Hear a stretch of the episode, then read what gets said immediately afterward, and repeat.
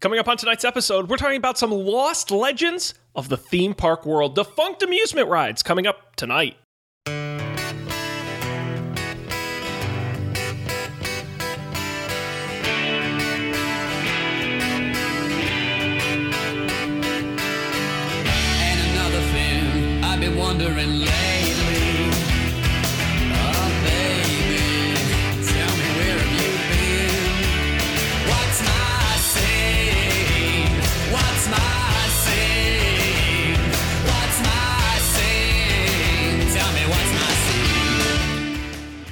This is Up for Debate, episode number 172, recorded February 27th, 2020, closed for refurbishment. Hello, everybody. Welcome to this episode of Up for Debate, the debate podcast where the two hosts agree on everything. I'm Sean Jennings, joined as always by our own man constantly under renovation. It's Matt Mariani. Hello, Matt. How's it going, Sean? Ready to talk some old old uh, theme parks here? Uh, I am so ready to rock and roll this show. I, I sent you uh, earlier in our Slack chat um, a comment left for us on YouTube that I think uh, pretty much sums up our show perfectly.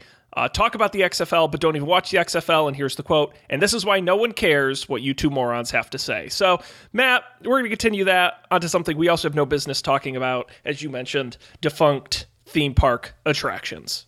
I think they should put that on the back of the box. That you know honestly we're gonna get some like shirts made what these Um, two okay. morons have to say uh now Wait, should we just rename? Let's just rename the show that. two morons no, just no one cares what these two mo- two morons have to say. that's our catchphrase now matt the name of the show. Hmm? you you pitched this idea and i immediately like my heart grew three sizes bigger when you pitched it because i'm so all about it why did you want to talk about defunct amusement park attractions Um, you know, it's it's funny. It's I, I I've often said that I'm a big fan of amusement parks, and and and uh, I think we we had we were talking about amusement parks at one point, and we realized we had never really talked about amusement parks on the show. So that got us thinking about some of our favorite rides and attractions and things like that, and then realizing that they didn't entirely exist anymore. So that I think that kind of prompted um, prompted us to do a little more research about it. Yeah, I mean, I've been a fan of theme slash amusement parks for years and years and years. I've read a lot of books on the subject. Um, I listen to a, a couple great podcasts, follow a couple great YouTube channels. We'll talk about these throughout the show, I'm sure. Um, but especially when it comes to the closed ones, are so fascinating because when you get to an amusement park level, rides are not cheap. A roller coaster is 15, 20, 30 million dollars. Uh, I think they said the new Rise of the Resistance at Star Wars can cost up to $100 million. I mean, these are big investments that have marketing and engineering and all sorts of things. And when they blow up so spectacularly, it's great to look back and see why and what happened and what were they thinking. Um, and the other great thing about theme parks is they're so well documented which is great. Even going back to the early days of some of these parks, everyone's there with their family cameras and their video cameras and and there's blogs associated with it and there's a great historical record of these things. So, um I think we're going to talk about some really great ones tonight. I'm very excited, and I'll even tease Matt if tonight's episode goes well. We might do a follow up episode on one of, on topic I care about, which is defunct um, uh, theme park shows, including Spider Man Rocks, the Spider Man musical show that had no original songs, but they just played songs like "We Need a Hero" and "Hit Me with Your Best Shot." It was not good. Um, and its and its sister show Tarzan Rocks, which is even stupider, um, as well as the A Team Stunt Show. So um, there's a lot to talk about tonight, Matt. Did you have a particular place you wanted to begin? Um, yeah, I, I actually do. I'm gonna I'm gonna go with a personal favorite. I'm gonna just open up with a personal favorite. oh, of go mine. for it. Um, so this is a ride that I uh, remember going to my very first time at Disney World back in the I'd say like the mid '90s. Um, I was five years old, and I remember visiting. Um, in I think it was it was definitely in the uh, Magic Kingdom part of the park. But you know how you know how there's like different jurisdictions to the to the different like there's like the realm, which is the Magic Kingdom. I guess that'd be like the state, and then I guess there's a there's like a there's like a different district. This would be the Fantasyland district. Yes, Fantasyland, Frontierland, Future, uh, or Tomorrowland. Yeah. anyway, th- this ride, um, I remember loving this ride, like like really liking this the the uh, the ride, Mr. Toad's Wild Ride. Wow, I'm You surprised you started there. Yeah, That I, Well, that- I I had a list in my head of defunct attractions that I thought we might talk about tonight, and that was not on my list. So good for you. really. That's okay, awesome. That was that's just a personal pick because it I I really enjoyed it. Turns out it's defunct now because it closed in September of 1998. Um, but I was surprised to learn that this ride had been around since the 70s. 1971 um, is when it opened in October 1st of 71, and it closed in 98. So I, I must have like kind of just hit that that cutoff because I was probably there 96 or 97. Um, uh, Sean, have you ever been on this ride? are you talking about which which ver- are you talking about the Disneyland version Yeah. or the um, Orlando version? Hang on a second. So, uh, Which whichever version have you have you? well, have the you thing is, one of them it? one of them is still open.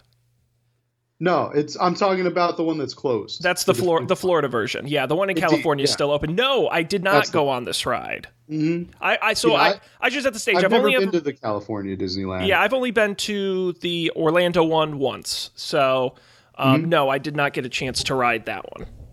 Okay. Uh, have you have you been to both? Just just for full disclosure, have Yeah. you been to both Disneyland and Disney World? No, just Disney World um, in 1999. Uh, went once, and then I'm fingers crossed. I'm going to a trade show in Orlando in January um, of next year, and I'm hoping to spend some time at Disney World. So we'll see. Okay. But that's it. Um, yeah, no. Something I also wasn't really aware of is that there, yeah, there there is a uh, Mr. Toad's Wild Ride at both. But like you like you mentioned before, it's the the world version that is now defunct and closed. I guess the Disneyland version still stands today. Um, it was replaced by the Many Adventures of Winnie the Pooh. a much more successful ride, uh, Yeah. duplicated uh, at essentially almost all of the global parks. I don't think Euro Disneyland has one, uh, but the rest of them do. hmm Including a, a highly updated one, and this one I do know about. Uh, Pooh's Honey Hunt in Tokyo Disneyland, considered one of the best um, Disney rides on the planet. Um, yeah. So basically, what what Mr. Toad's Wild Ride entailed was a um, it was kind of like a it was an indoor indoor attraction. It was a closed attraction. It was it was a um, what they call a dark ride, kind of like a um, like a train almost a rail like a rail thing. It uh it was it was very action packed, very like jumpy and jolty, and it brought you around all these different uh, different parts, different like areas of the place where Mr. Toad lived, and and his, all of his wacky friends and characters. Um, Mr. Toad, uh, obviously not not a very well known Disney character. I think he was he might have been one of the one of the deeper cuts in the franchise. Um, but I, I just remember really just enjoying the ride, having a, having a good time. It was one of my favorites. It was the one I really wanted to go go on again and again. You know, kept asking my parents, like, let's go back to Mr. Toad. Um, and uh, and yeah, so you haven't you haven't read you haven't um you haven't rode Mr. Toad's Wild Ride. No, you know, it, it is an interesting. I think you're right. I think the IP, uh, the the name Mr. Toad, I don't think holds much place in modern society. The one in California, one of the few remaining uh, original day opening day attractions, um, opened in 1955, though refurbished in '83. Um, I'm not surprised it was replaced by Winnie the Pooh. To be honest with you, I think that's a much more applicable um, brand. But you know, the interesting thing about talking about the Disneyland version just for a second, but when Disneyland first opened, pretty much uh, most of their opening day rides were dark rides, slow rides, um, uh, Snow White, Peter Pan. Um, gosh, I'm sure there's some I'm forgetting. Um, but yes, so uh, that was very common, and it's one of the the few remaining, which I think is interesting that it survived that long. And in in Walt Disney World, uh, when you think about um, you think about what was there on opening day, um, not a particularly thrilling ride for opening day. No. Uh, would um, in terms of a dark ride, how about uh, it's a small world? It's a small world after all. Would that count? Is that a dark ride? Yeah, Right? yeah. I think I think I think if you would first call it a boat ride because that's the mechanic that's different about it. But then yes, I think secondarily we would call it a dark ride. I think any ride that essentially 100% of it takes place indoors could loosely be considered a dark ride. Hmm. Um, there's a whole plot line on here on Wikipedia's uh, story of Mr. Toad's Wild Ride. It, it describes the uh, the journey that you take when you get onto um, onto Mr. Toad. It involves all of his his uh, wacky friends, such as MacBadger, Moley, Cyril, Ratty, uh, Winky, Mr. Winky, the bartender. This sucks. Um, oh, C- Cyril Proudbottom. Yeah, no, there's there's lots of uh, lots of Mr. Toad and all of his wild friends. They're they're all on this adventure with you. So, um, Sean, this this has got to be the um, like kind of it. It doesn't seem like it fits with the rest of like it does and it doesn't. It fits with it fits with the Disney aesthetic. It's by the way, um, the IP it's from is The Wind in the Willows, which is a children's novel published in 1908. And I So believe probably there was an a- Disney did an animated version of of Mr. Toad. That's where the art style comes from in the 40s. I think the late 40s. Oh yeah, I mean it, yeah, that fits. That definitely fits with the. That was the time period where Disney was cranking out all of those like Northern European Sure, just after the war. Yeah, mm, post-war. Yeah. So, I mean, that's all. That's about all I have to say. I just felt like we would start with that with with Mr. Toad, just because it's a uh, it's a fun one. Um, what was cool about it, what was kind of revolutionary, or I, I would assume this is revolutionary. I, I definitely hadn't heard of this happening before. Is that uh, the Magic Kingdom version of the ride featured a left track and a right track, and they both would you would I think you would encounter uh, different things. Yes. So you could ride you, the ride. The ride had like re-rideability. Two different Like, versions. You would you would want to you know you could ride the left track and be like, oh that was cool. Let's go on the right track this time, and you experience different things. So I think that's that's kind of neat. Yeah, um, absolutely. Not something that I knew, but um, and, and as and as we said, the uh, the mechanics and building of it do still exist today, still operate as uh, as as the uh, Winnie the Pooh.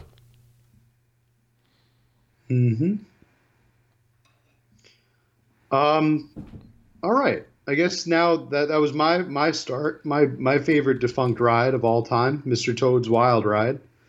Um, what do you, what do you have for us, Sean, for your defunct land pick? Oh man, I want to talk about one of my favorite defunct rides that I was that was active when I went to Disneyland 1999, and I was way too scared, correctly so, to ride it. Probably the scariest ride Disney ever created.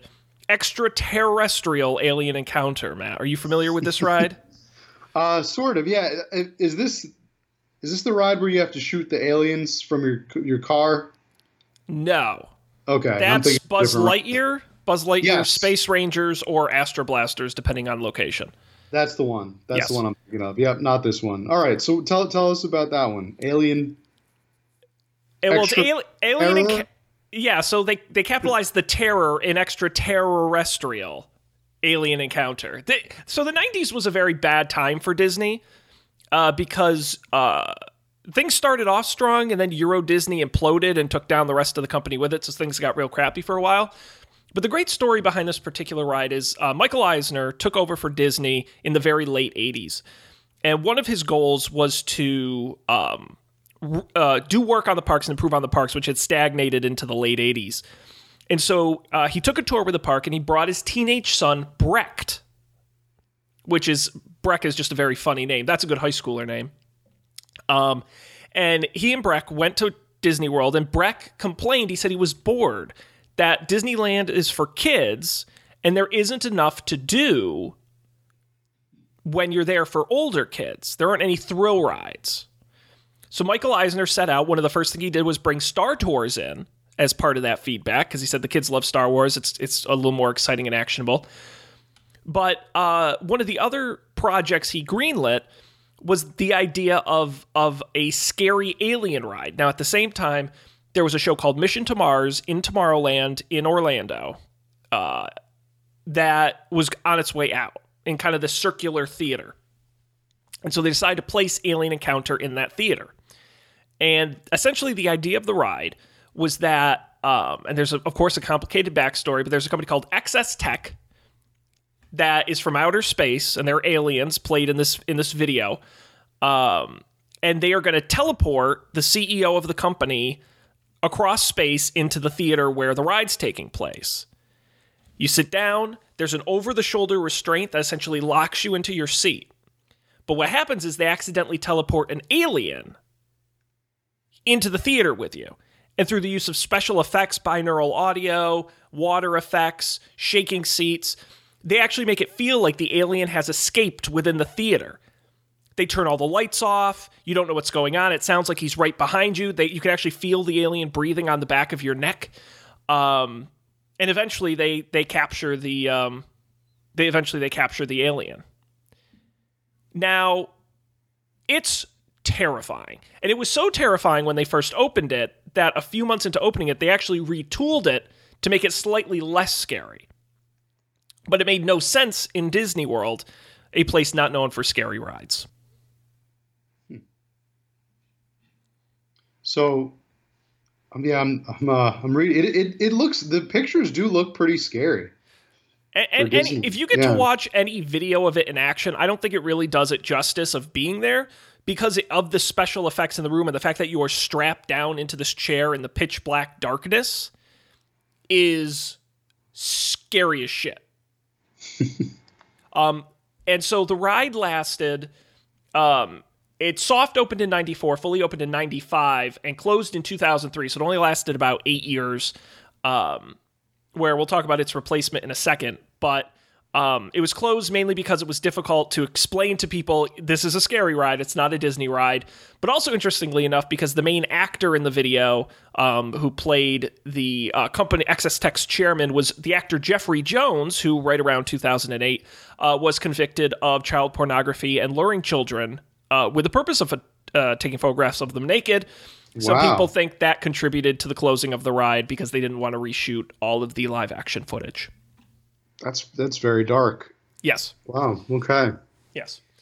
So that's uh that's extra terror estrial alien encounter. Yes, shut down in 2003, replaced with uh, one of the worst, it's agreed upon one of the worst Disney rides of all time, Stitch's Great Escape, where they use the same escaped alien uh, technology to, except it Stitch escapes, and instead of him uh, breathing on your neck, he burps a chili dog into your face. So um, it was terrible and very stupid.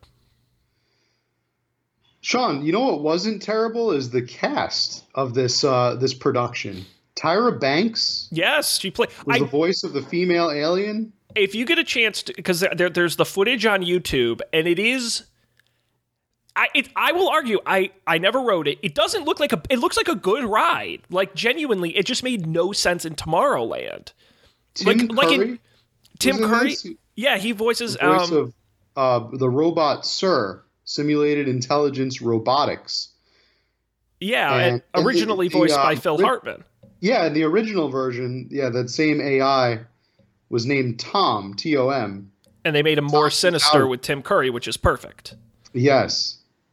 Um, yeah, no, I, honestly, it's it's a cool like if this was at like Universal Studios, people I think would have really enjoyed it. I just think it was confusing being at Disney and it just never really caught on. They had planned to bring it to the other parks and it just never was successful enough. Hmm. Cool. So a, a weird a weird ride at a weird time in the Disney parks. All right. Yeah. This. Yeah. It really doesn't seem very Disney. This seems like something you'd see at Universal. Yeah, oh, it's it's a total like Six Flags even type ride where it's where its only goal is to skate like a- like a Halloween Horror Nights would be really great for this.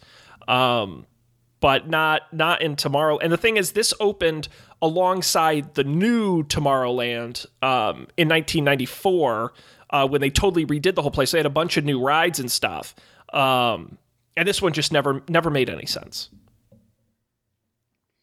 Yeah. Now I'm looking at Stitch. I'm looking at Stitch's Great Oof. Escape. Oof, bad. And that Yeah. So Stitch's Great Escape um is is it permanently closed? Yes, it's permanently closed. Um Uh, are you sure about that? well, This it, says it, it's operating. it was a seasonal operation, so it was only operating at peak times. But I want to say I think they like a year or two ago they finally closed it, but I'm not sure. Okay. It's definitely only semi-operating at this point. Yeah. Um. This is definitely more your wheelhouse than mine, so I'll definitely take your word for it here. They probably, it's probably they probably Yeah, it. I'm a lunatic and I follow this stuff way too closely, which is Um, I think this is interesting stuff. Pretty dumb. I, I could uh, I could definitely get get dive deeper into amusement parks and how they run, and it's, it is interesting. Well, I have some book picks. If we do our summer book list again this year, I've got I've got some good theme park reads. You know that we will. Crazy yes, that that's coming up. That's like not too far off. it's it's Mar- it's almost March. I can't It believe is. It is. So, I've got one for you. Yes, please. Um, this was. I want to do another ride that I've experienced. sure. So this is another one of my favorite rides from my childhood, my trip to, to Disney at age five, and I remember a um, a ride called Honey, I Shrunk the Audience. Oh, I actually have a funny story about Honey I Shrunk the Ice, but you continue. All right, um, Honey, I Shrunk the Audience is a 4D experience. Um, the fourth dimension, I think, in this case, I, I I always thought that the 4D, I always thought it was smell. Somebody told me that the fourth dimension was smell, but it turns out the fourth dimension is really just like you being able to experience everything Yeah, it's, Like it's all every- additional every- effects. all yeah. the special effects that you experience in in the ride. It's smell, it's it's uh, feeling, it's it's like environment. It's like there's a whole list of of uh, physical effects essentially um, that you, that you experience. 3D, 4D film. So the audience wears 3D glasses, and and so everything is is done on a screen, and it has the impression of 3D, but they add things like making the uh, theater shake back and forth to simulate being picked up, you know, or uh, there's a, a part where I think there's a part with a. See, I'm I might get it confused with another. There at the, around the same time. They had another ride in Disney called the Bugs Life ride, Uh, yes, that would have been over at Animal Kingdom. And it was also 4D. Yes, and Um, it used the same gimmick effects. it used very much the same. And so there was one scene where I think a stink bug like shot Yeah. some stinky stuff and I but I couldn't remember if Yeah, a dog sneezes on you at one point. A snake spits at you. Yeah. Um, yeah. Yeah, it's all it's all that all that fun stuff. So I, I really like this ride. Uh, it's closed now. Closed in uh, May of 2010, which is much longer. Had a much longer run than I than I would have, uh, would have thought. It is pretty crazy that that's uh, that's when it closed down. Um, it was originally in Epcot, but oh, no, it, it was it stayed in Epcot. It was a, an Epcot attraction. Uh, and yeah, it was um, it was one of my one of my favorite rides, one of my go-to rides. I really like the the ones that give you a 4D kind of experience. Star Wars, Star Tour, not Star Tours. That was something else. It was like Star. It was a Star Wars ride, basically, in MGM Studios. Well, that was Star Tours. So it was Star Tours. Yeah. Okay. All right. Um, that was another. Did you ever do uh. Mupp- Muppet Vision 3D, Yep. which Did which had not as much 4D elements, but um, had a few of them. So, um, yeah, I mean, uh, the, the, it really it, what what Honey I Shrunk the Audience did was it followed the plot of the popular movie at the time, Honey I Shrunk the Kids, or also the sequel, Honey We Shrunk Ourselves. Uh, Honey, I Blew Up the Kid was the sequel, followed by Honey, We Shrunk Ourselves. I wait, what was the sequel? Did you never see Honey, I Blew Up the Kid? No, Where they make the baby giant? no. Oh my god! And the baby terrorizes Las Vegas. You definitely I've need to never see heard that. of this movie, Sean. Yeah. Honey, I blew up the kid. Great Wow. one. I've So that probably seen that se- movie more than I've seen the original because I think we had a VHS tape of it or something. I've Oh, seen man. that a number of times.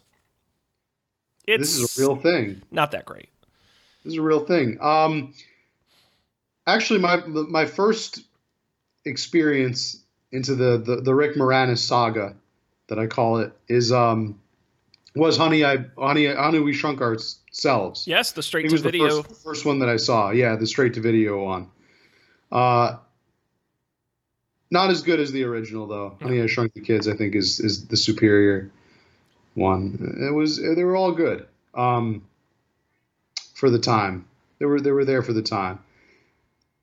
Uh, I just remember in the in the ride and in the movie, there's like a part where there's like a giant cockroach that Mm. comes out. That was pretty scary. It's I remember being scared of that when I was a kid. Of the the ride part and in the movie part. So yeah, that's a real movie. Honey, I blew up the kids. Look at that. Okay. Yeah. All right. Um, it's called Micro Adventure in Tokyo Disneyland. Yeah, I, I always loved that, and I I don't know why that is. Maybe it just doesn't. The movie wasn't released over there. Maybe. Um, might have been difficulty with translation. Well, the funny thing is, if you looked at like the outside of the French version, they they in in France they do translate it into French, and then in English under it they say "Honey, I Shrunk the Audience." Hmm. Um, but I like Micro Adventure. That's fun. Yeah, as you mentioned, it was in uh, all four Disney parks that were open at the time: Epcot um, in Orlando, Disneyland in California, Tokyo Disneyland, and Disneyland Paris. Um, all got versions of this ride.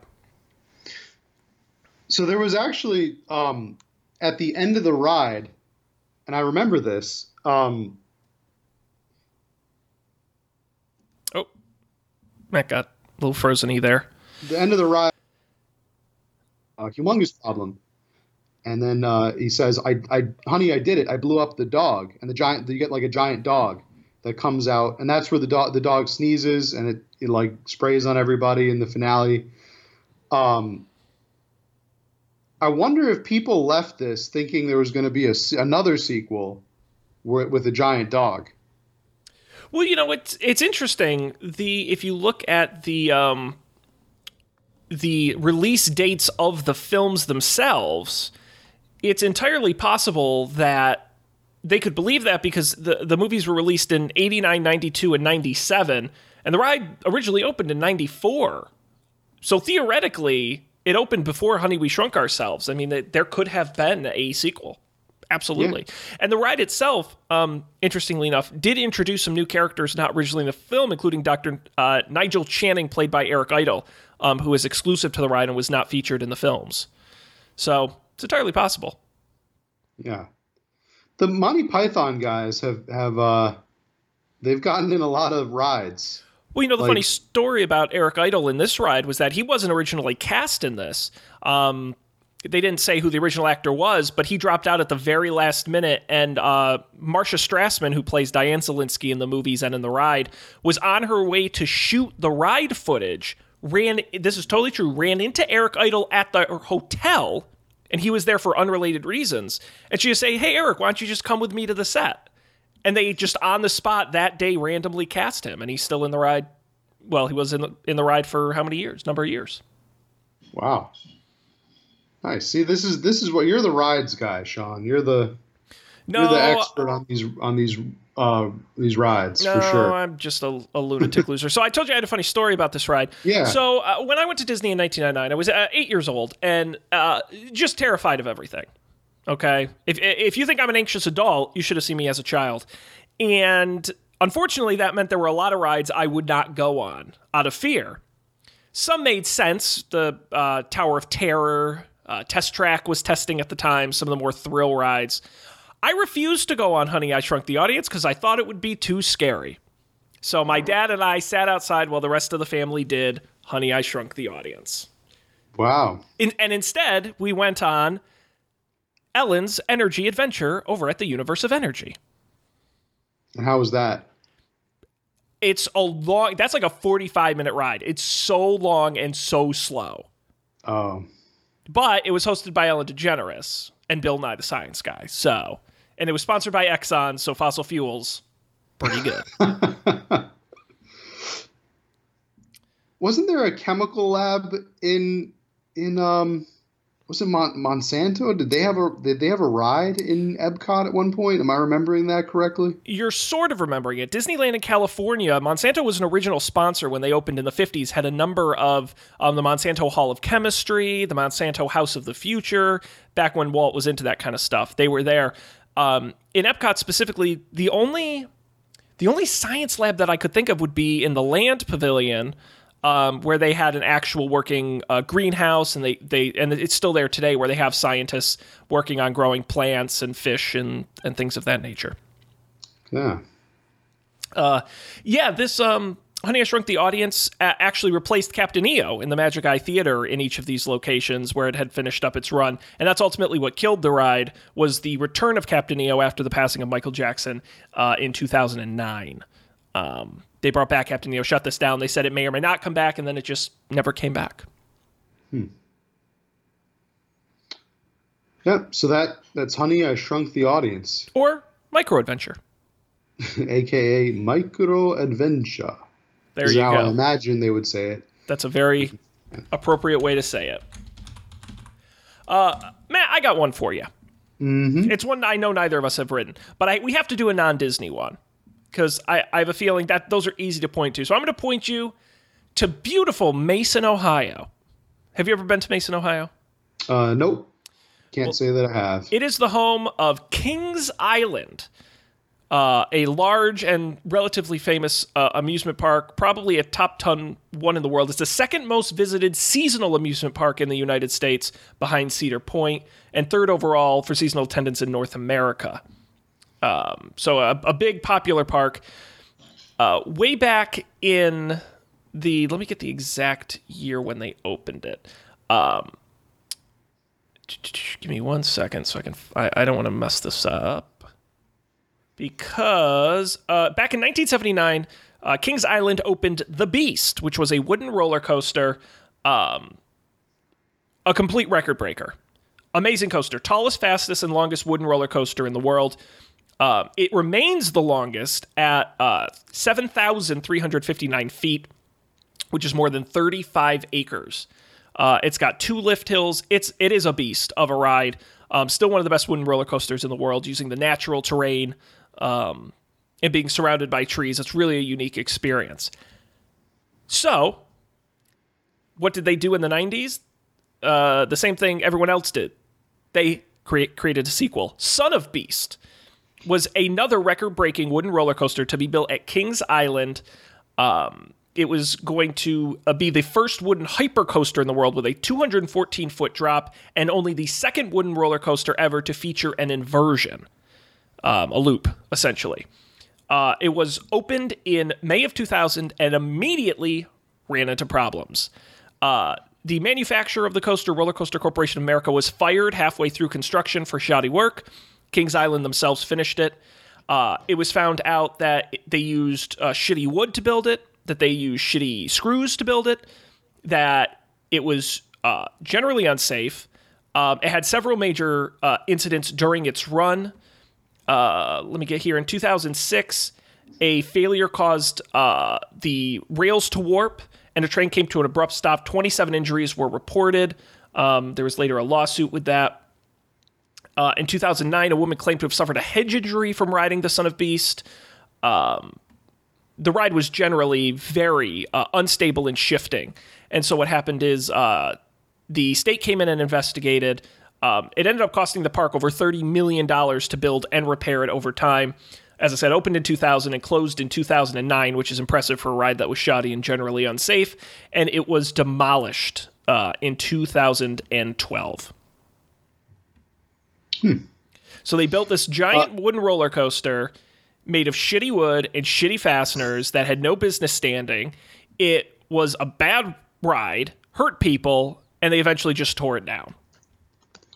Yeah, that's a, pretty much a recipe for uh, for fun times, I guess. I was trying to look up how far Mason, Ohio is from me, and how far it is from you.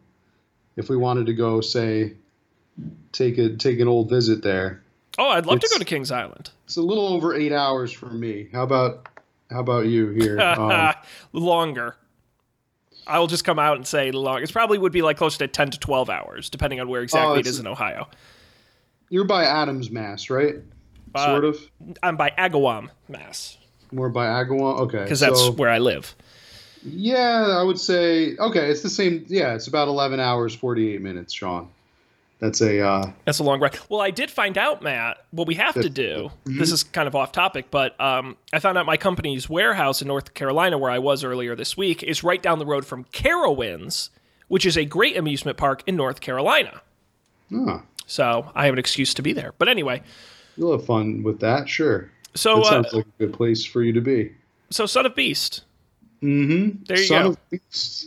Son of Beast, a notorious example of a very expensive roller coaster that was an absolute disaster, a failure of inspection, a failure of construction, uh, a failure of conception. All right, I, I I feel like I want to read a whole book about that.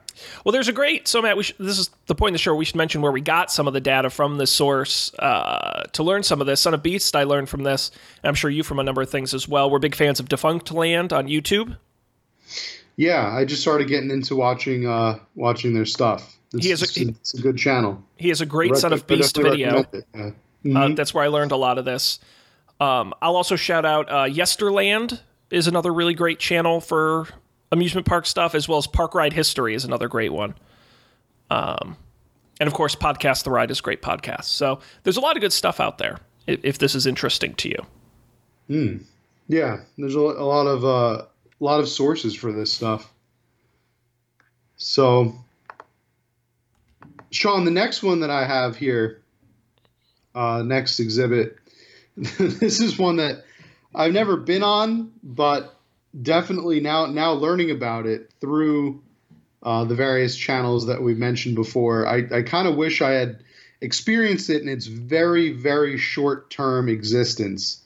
Uh, that's Superstar Limo. Yes! Superstar. First of all, I could do a whole episode on the failure of California Adventure alone, but we don't Sure. have time for that. So we can talk about what many would say is the, with a period, number one, capitalize, bold it, worst ride Disney has ever produced. Yes, this this is all like yeah, like as you as you mentioned, as Sean just mentioned here, uh, that the uh, this is probably the worst thing. Will we agree? Like the worst ride in terms of a ride, like the worst that Disney has ever done. Yeah, probably. Probably. I mean, um, I would say I say I would say the worst from you know some of their like tweaks to rides or revisions of rides have been bad. Uh, we can talk about maybe we might end up talking about rocket rods in a little bit, but Superstar Limo has to be the worst from scratch ride they've ever made. yeah. it's uh, it's it's pretty bad. I I guess I, I probably won't do it justice. Do you wanna do you wanna explain what the the plot was, or should I? I mean, I have Well- I'm, have it all up here, but you you seem you're much more you're definitely more passionate about this. So No, I just have a big brain that I've filled with stupid knowledge. No, uh, Superstar Limo, you know, it's funny because on its face it's terrible, but when you hear the backstory of it, you kind of learn a few things about it. Disney was opening California Adventure, uh, a generally stupid idea. Hey, let's open a California themed park in California. Okay. Uh, and one of the sections was going to be uh, a Hollywood section. and they originally planned it to be a big uh, a big built out thing and they were going to do a custom ride big custom indoor roller coaster for it um, and the theme of the roller coaster was going to be you were going to get on the roller coaster and you were going to try and escape the paparazzi. Michael Eisner would be on at the start of the ride and he'd say, Hey, your big movie premiere's happening, but and you got to get over here fast, but look out for the paparazzi. And you'd be on the roller coaster and go around, there'd be flashing lights and the paparazzi, and you'd have to escape them, right? Well, two really terrible things happened that turned that into Superstar Limo. One was the untimely death of Princess Diana, who died in a car accident being chased by paparazzi. Disney decided it would be in bad taste to make a ride that is a fast paced car driving away from paparazzi. The second being massive budget cuts for California Adventure, the cheapest park Disney has ever built, and it shows in the quality of their rides. They could no longer do a big roller coaster. It got downsized, downsized, downsized into what became Superstar Limo, a absurdly slow dark ride where you get into a limo and a sleazy agent comes on the screen and says to you, "Um, Matt, you, you, you, you we just signed you up to this big movie. You got to get down to the theater right now. We're waiting for you, but watch out for the paparazzi." And then you move dangerously slow through a bunch of animatronics. Wouldn't be accurate. They were slightly moving puppets of celebrities in overly cartoony cutouts of Hollywood and California. Now, I should point out calling them celebrities is a stretch because they weren't celebrities. They were people who already had contacts with Disney or ABC, who Disney owned, like Drew Carey, Jackie Chan, Whoopi Goldberg, Antonio Banderas, Cher. A real odd mix there um, of folks, and you would very slowly go through this ride, um, see these these very ugly uh, murals on the wall with these very weird puppets, and then eventually that was it, and you would get to the end, and you had made it to the premiere and then you got off the ride. that was Superstar Limo, a ride that barely qualifies as a ride. My my probably my favorite part of all this is the wait times were like supposedly extremely long for this for this like short-lived experience when it first premiered they did a very poor job apparently of managing the uh, the queues and keeping them moving. So they had a very it was a very long wait for a very short.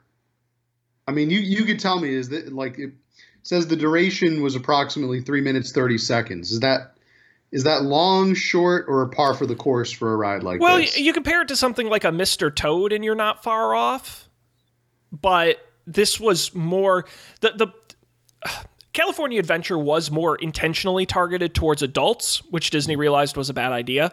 Um, and so a three minute kids ride, and we can talk about what Superstar Limo became, makes sense. A very slow three and a half minute ride like this for adults is stupid.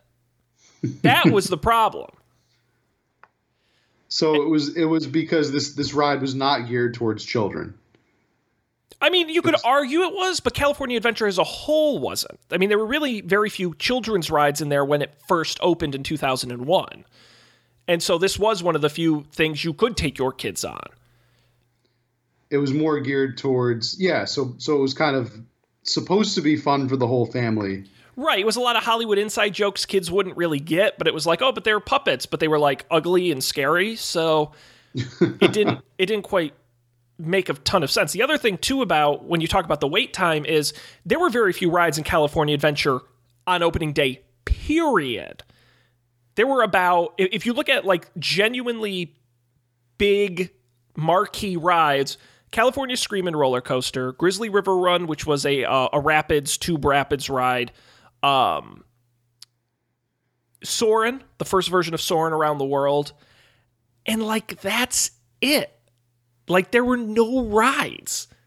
And that's what was so and this was the cornerstone. Superstar Limo was the cornerstone of the Hollywood area. So if you weren't at Superstar Limo, there was nothing else in that whole corner of the park. It was just bizarre.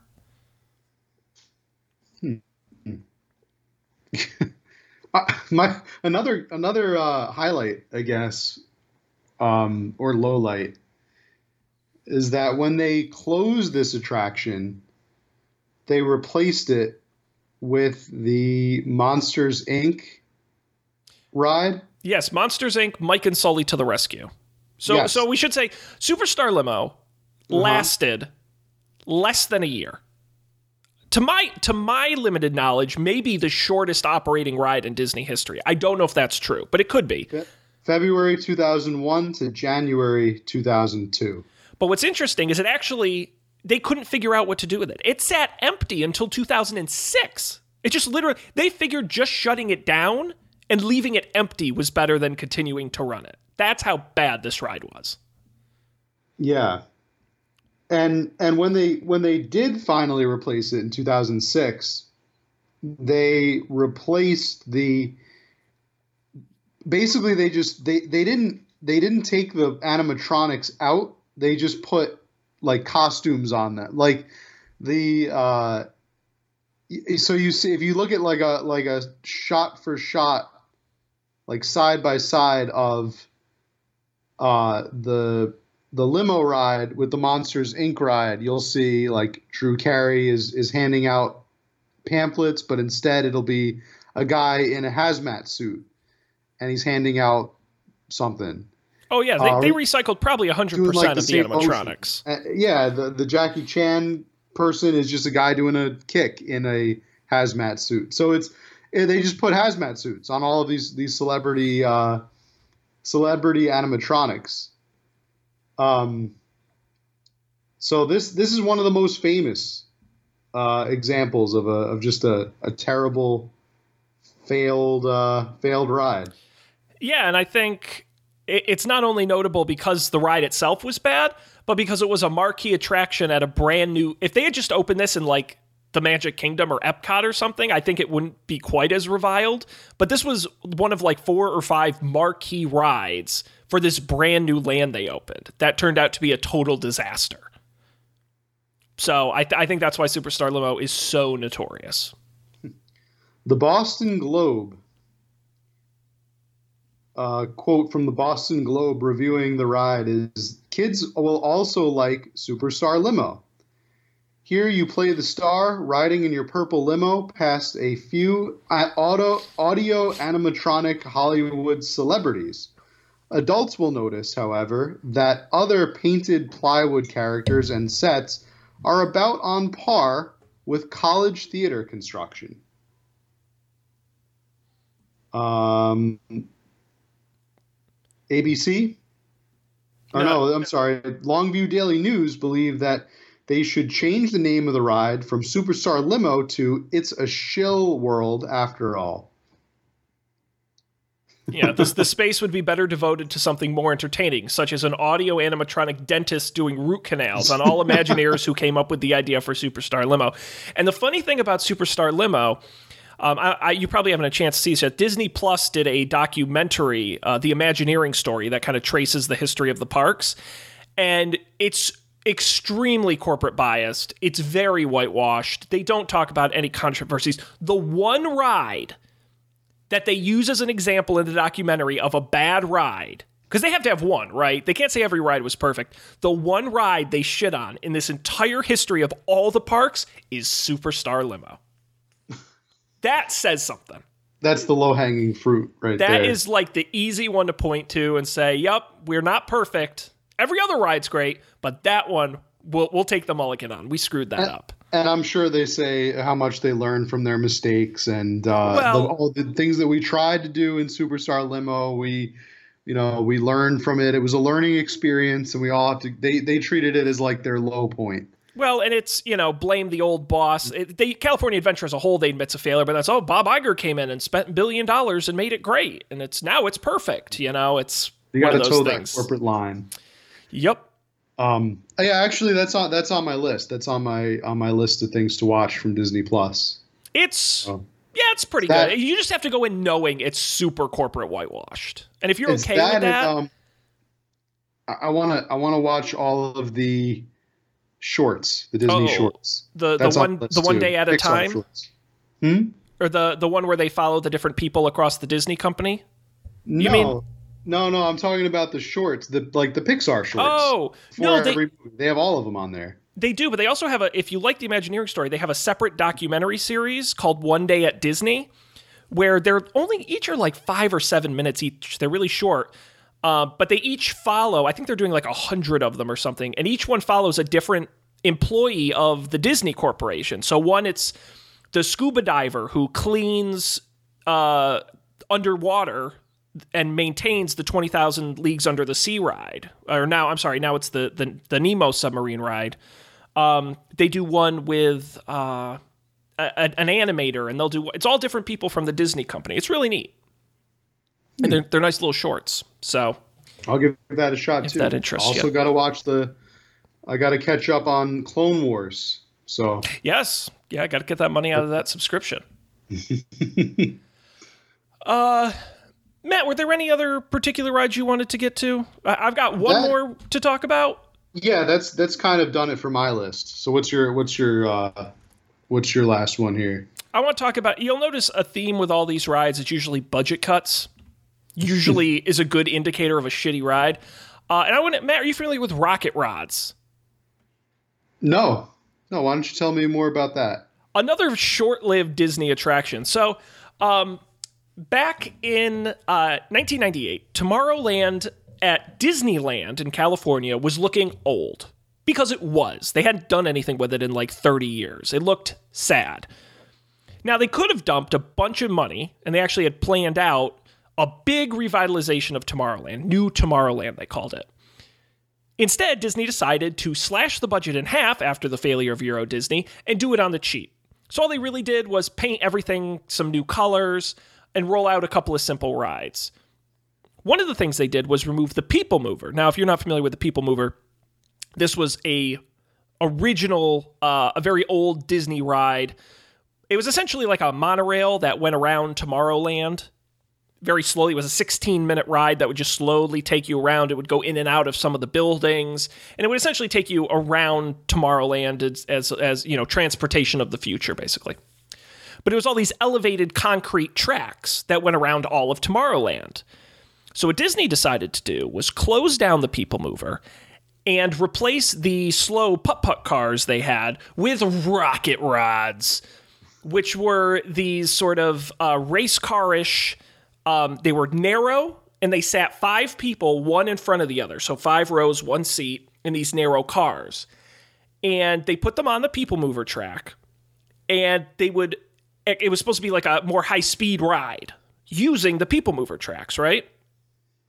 Here's the thing they did it on the cheap. What does that mean? They couldn't get a corporate sponsor and they couldn't raise enough money to do it right. The proper way to engineer this thing would have been to bank the turns which if you've ever seen a racetrack when you're going at a high speed you can't just like suddenly turn. A bank turn would they couldn't alter the track at all. A track not designed for high speed cars. So a the cars would constantly accelerate and then slow down and accelerate and then slow down and accelerate and slow down for the entire length of the track leading to computer errors failures the system breaking down rubber wheels being damaged and ultimately hardcore engineering damage to the concrete structure of the people mover track so bad that not only did they have to shut down rocket rods but they could never use those tracks again for a ride because they damaged them so badly. Uh, rocket rods opened in 1998 as part of new tomorrowland closed just uh, two years later in uh, three years later in 2001 um, a ride that constantly broke down required a ton of maintenance permanently damaged the people mover tracks, which still remain today unused, just sitting in Tomorrowland. Wow. Uh, the the uh, entry area and the waiting area for rocket rods became Buzz Lightyear's Astro Blasters in 2005. And that's the one that uh, where The you, shooting ride. you fire the lasers. Yeah, I do. Yep. I think I, I do remember that one. Um, that also kind of reminds me of another ride that is, I believe, also defunct. Um, in was called Downtown Disney. They had a uh, like a big arcade. Disney Quest, yes. Disney Quest. Disney Quest. Yeah, Oh, I can. Don't get me started on Disney Quest. I can talk about Disney Quest. that's a yeah. That's that's a whole different different story. But I I, I remember going there. Oh, did you enjoy it? I did. I I did, but I definitely did not take the full advantage of it. I'm pretty sure all all I really remember from it is the cool elevator Yep. that had genie yeah. from Aladdin, and I played the Sega Genesis or something. I played like a like a Sega video game console for like the entire time. That's what I mean by I didn't take. I didn't go to the the, the rides where you shoot the thing. The the like. The more balls. interactive stuff. Yeah. Um, I didn't do any of the like Disney animation thing. That seemed pretty cool. I watched a whole video about it, and like the memories kept flooding back. I just remember being a kid and just wanting to play the Sega Genesis, which is what I did the whole time that I was there. Yeah. A, a concept that never really took off. The uh, the Disney Quest. So yeah, it's that there's it's gone now, right? That has been replaced by a um, something with the NBA. It's like some kind of basketball facility, I think, for the Magic. Yeah, it's interesting. The one in Chicago closed like in two years. That was a big failure. But the one at uh, downtown Disney, now Disney Springs, actually lasts until 2017, if you can believe it. A, a thing they basically gave up on in the early 2000s lasted until 2017, where, yes, it was replaced uh, by the uh, NBA. I'm trying to get the exact name of it. It's like the think it was a- NBA experience. Okay, so it wasn't a, it wasn't a practice. I thought it was a practice facility for the Magic. No, it's it's it's it's also so. The thing about uh, Disney Quest was it was one of the few upcharge attractions at downtown Disney. You had to pay extra to go there, um, and that's also true of the NBA Experience. However, um, based on what I've read in reviews, the NBA Experience is whack and apparently not great. So Okay. uh, they can't get people to go to it. But yeah, absolutely. So, yeah, so that that was um, that was one of the defunct experiences that I, I definitely has a has a vivid memory. I have a vivid memory of that. Uh, it was um, I think we had to take like a we had to take like a ferry or boat to get there. I think it was like there was like a ferry that transported you there. yeah, that was one of the ways So that you was get there. fun. Yeah. It was really fun as like a nine year old me to to see that. I will say, did you ever get a chance to do Universal Studios? You know, I didn't. No, I've never been to Universal. Uh, a lot of ride, very few actually original rides are still in Universal Studios from when it launched uh, in Florida. But the Jaws ride was a favorite of mine. Um, I thought that, that that was a that was an awesome ride with the animatronic shark that comes right up and tries to bite your boat, and um, they blow them up at the end. It's great. Universal had a lot of good um, blow them up attractions. Hmm. Uh, that's it, Matt. That's it. That about concludes our uh, our talk about defunct attractions. Yes, we, we listed our sources. Go check them out. I do recommend, at minimum, at minimum, if you do something after this episode, watch the footage of Superstar Limo. You will thank yourself because you don't really understand how shitty it is with just us talking about it. You need to see it for yourself. So go on YouTube and do yourself a favor and, and watch that. Um, and Matt, You do. are- are we allowed to tease do. what's coming up next on the show? Um, we absolutely can. I I, I think that would be a great idea. Now Yep. we're we're the kings of the gimmick. We, we we love a good gimmick on this show, and I think we've come up with a gimmick that will revolutionize the podcasting industry. revolutionize, you say? Yes, take it to a whole nother level. And what that is is we've decided to do an insane thing. We're giving a whole month to Matt. Now, Matt, when you and I decide the topics for the shows each week, we kind of have some level of veto power over each other, and we'll say, nah, let's not do that, or nah, that might not work, or nah, I'm not interested in that. But that's done. For the entire month of March, Matt is 100% in charge. I cannot veto a single idea of his. He I've got him right free where I want. range. Ladies and gentlemen, let me be the first to welcome you to our next big promotion here on Up for Debate. We call it March Madness. Get excited. Uh, Matt, can you do you know yet what we're talking about next week? Sean, you're making a big mistake. You're making a yes. big mistake Now, we, I'm also going to tell people don't worry, because I know people out there are like, but I want to hear what Sean has to say. Don't worry, Sean Tember coming later this year. yes. I did. I that was part of the deal. That was the it- compromise. And by the way, Matt, I've already planned out all four weeks of Sean Temper. Oh so, wow, that's uh, the, very much the difference between you. and but it wouldn't be it wouldn't be March Madness without like last minute planning. I- It's gonna happen. That I, you know, that's that's how I do my best work. It always has been, under under the pressure of the last minute. So, um, I don't know officially yet, but I, I do have a couple of, of ideas. They're they're kind of churning in uh, they're churning upstairs. So But that's what great. Nothing is off limit. You want to do uh, it's gonna happen. bracket challenges, creative challenges. You want to have on guests. You want to read a book, watch a movie. You whatever you want, Matt. Sky's the limit. I still am confused. Years ago, when you pitched bridges and tunnels as an episode idea, still don't know what that means, but we can do that. So, you know, literally anything.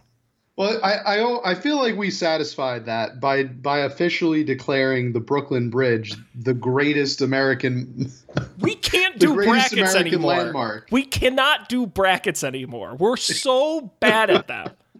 I still have people complain that uh, chicken noodle soup. yeah, it was eliminated in the first round. Then uh, what was it? Italian wedding soup won the soup bracket. Yeah, we're uh, we're definitely not Caesar salad, Caesar salad. Yes, our super salad winner. the, the king of all salads. the emperor of salads. We Sean. can't we cannot do this anymore. Uh, yep. anyway, So I I- we really we just you know what bring on that bring on that person that the, the commenter that commenter should be like a third voice that's like you guys are what, what are you doing just Well, like have, have them just yell at us the whole time well, that's the funny thing is like So I it'll be think much better in the history of the show we've only had like three YouTube comments and all three have called us idiots. So I, I don't know what that means, but That's peop- awesome. hey, people are watching. I love it. You know what? They had to they had to at least watch a, part of an episode to, to make that judgment, right? Yep. They had to at least watch like fi 10 seconds or listen to 10 seconds. So But, but again, I just imagine because I a hundred percent it has to be the way they found us. What? No, Oh, is that your cat? Did your yeah, he's cat trying to eat the dice on my desk. Can't eat those. That's not food. Um, no, my guess is he went on YouTube, searched for XFL, and somehow found us, and was rightfully disappointed. Sean, so, should we should we make a full XFL like podcast as no, a because like, then I'd have to watch project? the XFL. well, that's your problem, don't Sean. do you that. don't watch the XFL, I don't. so you don't know what you're talking about. Clearly, I don't. um, I I would just like to say, for the record, um, I I was busy doing family stuff, so I could not watch last weekend. I do full, I fully plan on at least watching the Guardians this weekend. My home my hometown team. Who are they playing? Um, they are playing the. As we both frantically No, Google no, it. no. They're definitely playing Oh, the Los L- Angeles Wildcats. The LA Wildcats. Look at So, that. Um, I will. How I will the- definitely tune in for that. I hope to see my favorite player, third string quarterback. Uh, I don't want to get his name wrong, so I'm gonna also Google that. Just make it up. No one's going to challenge you on it. Uh, the YouTube guy is gonna challenge me, Sean. Uh, no, his name is not Landry Jones. Why? That's he's the third string quarterback of the Renegades. Come on. Sad that Uh, you know that. My, it's my, my where is he? He's the third string quarterback. My he's my favorite player because he learned literally learned how to play the position by watching YouTube. Lu- and I thought that was Louis awesome. Perez? there he is, Louis Luis Perez. Luis Perez. Um, you know, I'll, I'll be completely honest here, Sean. I I thought that was his name without googling it or anything. I I thought it was Luis Perez. I was afraid of getting it wrong and I I want to provide the best content possible on this show. So that's why I was trying to frantically Google what his name Matt, was. I, I wouldn't worry about it. Everyone thinks we're two morons. Uh, Sponsors are gonna are gonna not like this, Sean. They're gonna pull our, they're gonna pull their sponsorship. We're gonna be in the in the in the bottom the bottom basement of podcasts. I, I wouldn't let them I want pay that. us. Don't pay us. We're not worth anything.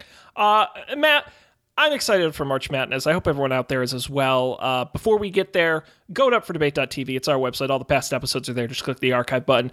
Of course, you can subscribe wherever you get podcasts. We're there. On Overcast, Stitcher, Spotify, Overcast, everywhere you are, we are. Video version on Watched one YouTube as well. episode where Sean and I ate bugs. That was fun. We, did you know if I weren't lazy, I am dying to do like a weird snacks episode where I collect a bunch of weird snacks, mail half of them to you, and we try them both on the air. But that's so much work. I think our problem is motivation. Yes. See, if we had this is this is the part where if we had an audience or like a like a fan base, If people paid they would us, send us snacks, and I would definitely eat them on the air. Sure, I think it'd be great. as long as they like, I don't know, as long as they didn't kill me. I did. You know what? I, anything. See, I shouldn't. What I'm about to say, I shouldn't say because I'm worried you'll want to do it for March Madness. But uh, I was thinking about doing like a hot sauce challenge, where you A and I get a bunch of different level hot sauces and we eat them at the same time and see how long we can last. I'm I'm actually I'm I'm kind of a coward when it comes to that. oh, so stuff. am I. That's why it's I- funny. I uh if you did it, I would do it. I would. I would do But it, but I don't want to. So I'll do anything for the show, even if I don't want to. um, and yes, of course, you can contact us up for debate TV at gmail.com or tweet at us at up for debate TV on Twitter.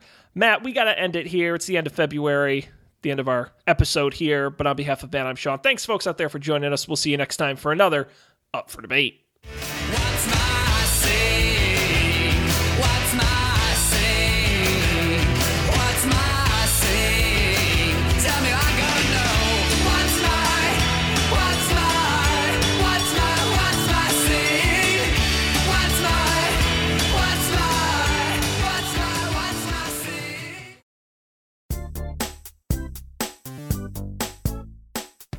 This has been a coffee and beer production, executive produced by Matt Mariani and Sean Jennings. To learn more, visit coffeeandbeer.tv.